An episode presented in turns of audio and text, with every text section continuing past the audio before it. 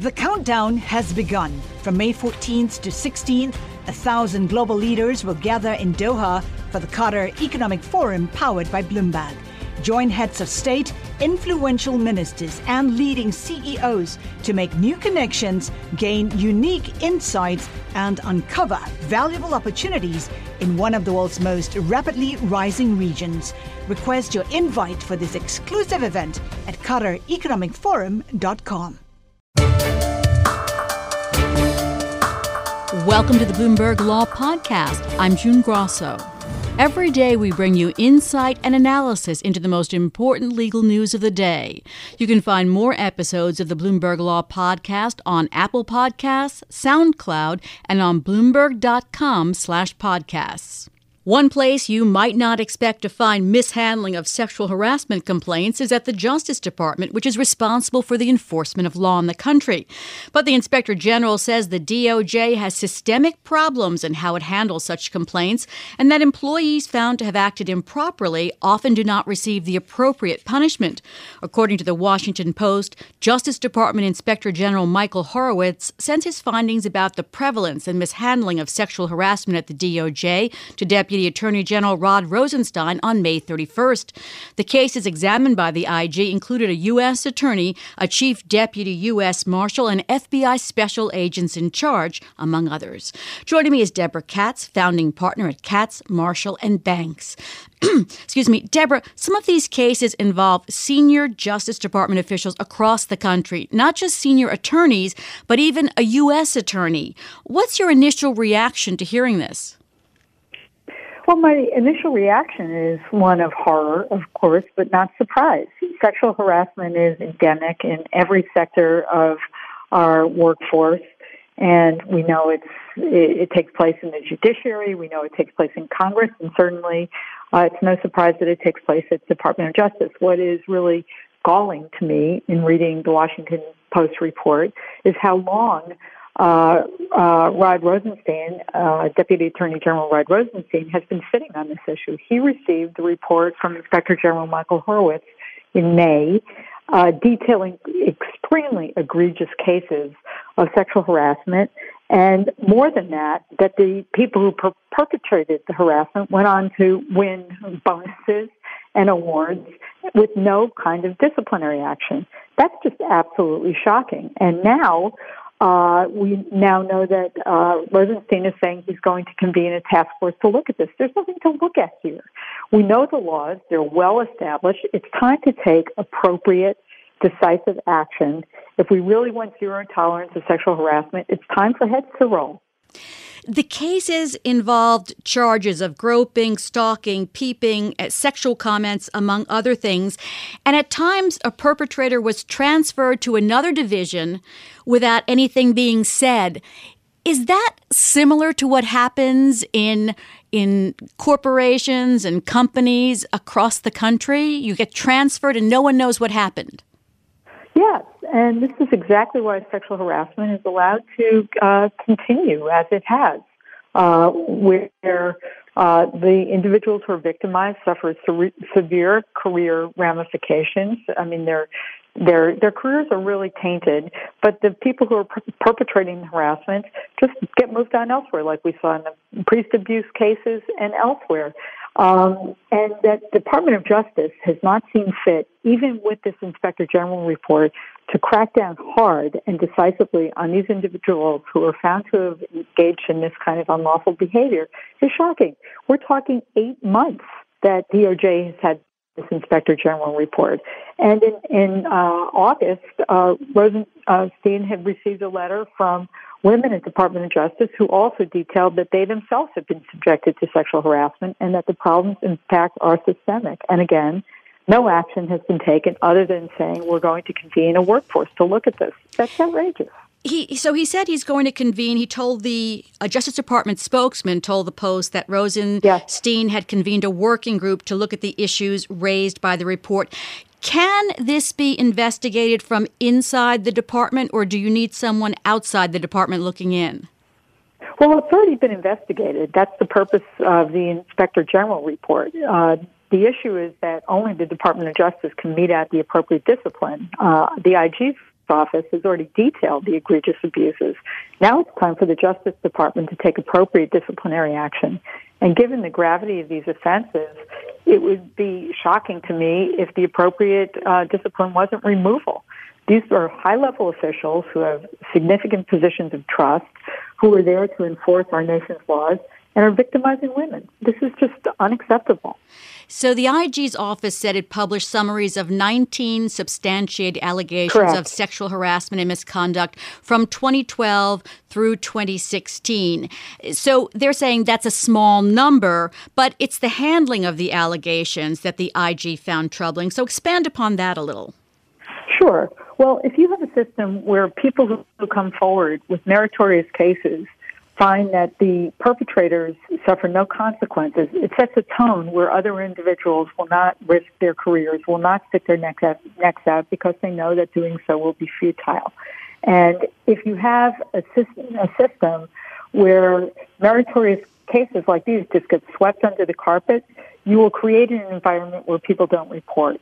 So while Rosenstein said he's hardened by the small number of uh, substantiated cases, that's really not the appropriate way to look at it. It's just like saying that there were no there were no complaints actually brought against Harvey Weinstein.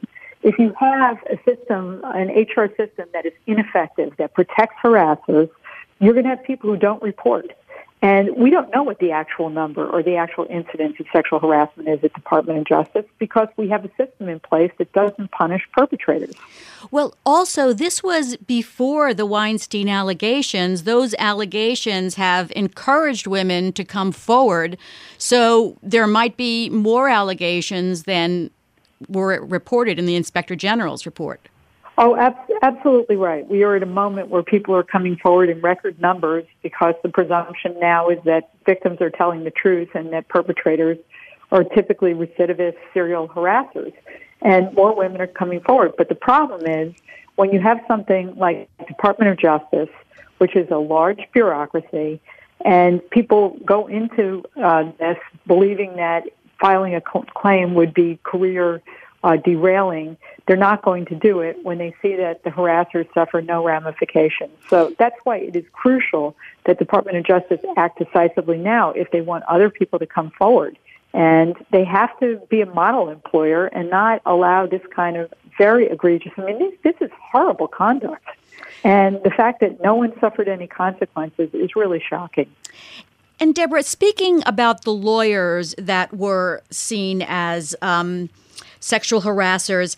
Is there additional are there additional things that need to be done? For example, reporting that to the Office of Professional Responsibility. To yes, a, yes, those are that's an excellent point. point, and also the Inspector General's report no, noted that some of this may be criminal offenses. There could be, you know, the assaults are criminal offenses. So certainly, to the extent that these people are lawyers, the Office of Professional Responsibility within DOJ should have a role in taking appropriate action, assuming that the individuals remain employed at Department of Justice, and also that these cases should be referred for criminal uh, prosecution. I mean, what what has been uh, confirmed or substantiated by the IG is, is assault in a number of these cases. Thank, thank you so much, Deborah. That's Deborah Katz of Katz, Marshall, and Banks. The Trump administration is about rolling back regulations. Remember when President Trump issued the two old rules for one new rule executive order in February? Well, some states are not following suit. New York's top financial watchdog has proposed regulations that would require sellers of life insurance and annuities to act in the best interest of clients, joining states such as Nevada that have raised standards even as the U.S. government delays its fiduciary rule. Joining me is Robert Hockett, a professor at Cornell Law Law School. Bob, the Trump administration has delayed implementation of parts of the Department of Labor's fiduciary rule that was created during President Barack Obama's presidency.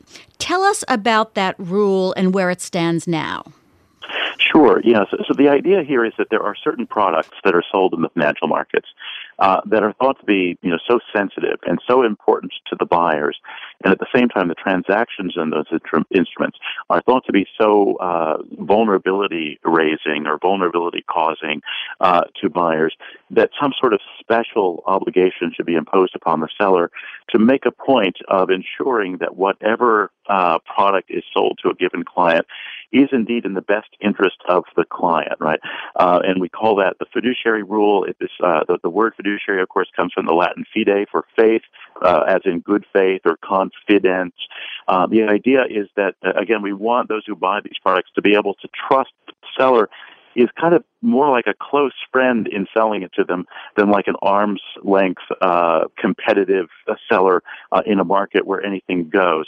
Now that rule uh, was developed um, uh, in the late, in the very sort of last months, you might say, of the Obama administration. It was to go into effect uh, shortly after Mr. Trump took office, but the, his administration immediately delayed uh, implementation uh, of the rule, and ever since then it's been sort of in abeyance. It's been a, in a state of limbo, um, and that's one reason I think the state of New York has decided to move forward with its own version of the rule. How similar is New York's version to the federal version? Uh, it seems to be essentially identical. Um, the, the, the, real key point here in, in both cases is that you're uh, you're essentially imposing an obligation or a standard on a seller that's actually quite familiar to our law. It's quite often imposed in the case of, say, a trustee uh, with re- in in regard to or in relation to the beneficiaries of the trust.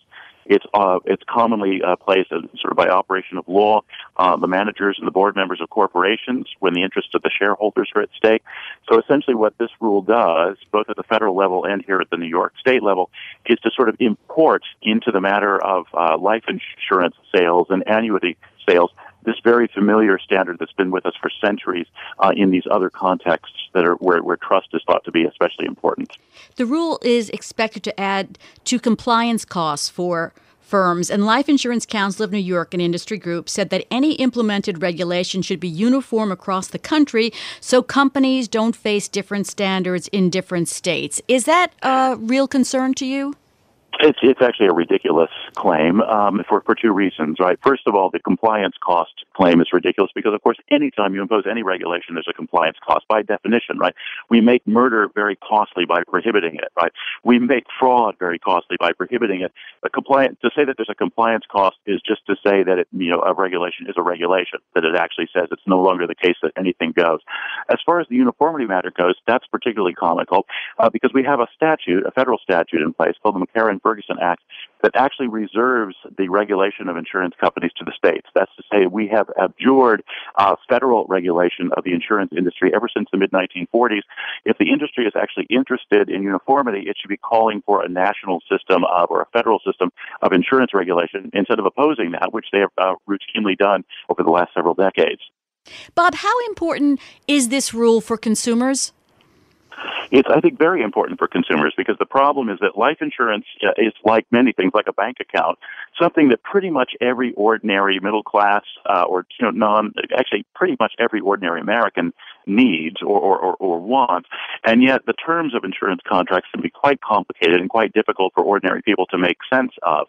Uh, and for that reason, it's particularly important that we hold the sellers of that product uh, to a higher standard of behavior, a higher standard of trustworthiness than perhaps, say, the sellers of used cars. Now, the proposed rules are subject to a 60 day comment period before they're mm-hmm. officially mm-hmm. issued. Is there anything that seems to stand in their way? I don't think there is. I mean, the comment period is typically just a, it's meant to enable those who are thinking of putting a rule in place uh, to take account of the various arguments that might be raised for it or against it, essentially to make sure that they don't overlook any important considerations. In one sense, it's a formality, right? It's you, you basically have to observe that particular uh, waiting period.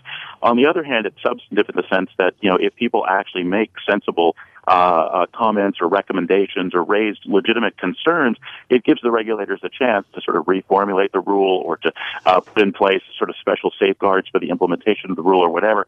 New York is simply uh, going through that standard process. It's gone through, you know, that process has gone through in connection with every regulation. I don't think there's any specific holdup that's foreseen or, or expected here. And as far as the fiduciary rule that the Labor Department has or is is uh, is uh, watching over, is there any likelihood that that will be put into effect?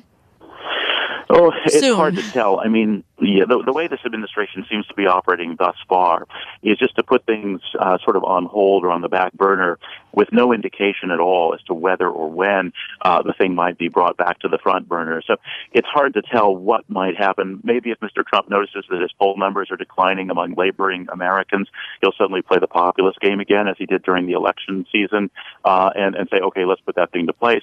Uh, if it looks as though he's not suffering any consequences from leaving it in abeyance and thereby satisfying uh, his real constituents, uh, the industries that would be regulated, uh, then I can imagine that thing sitting there on hold uh, indefinitely.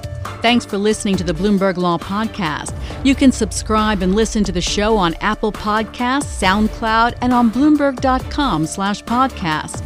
I'm June Grosso. This is Bloomberg.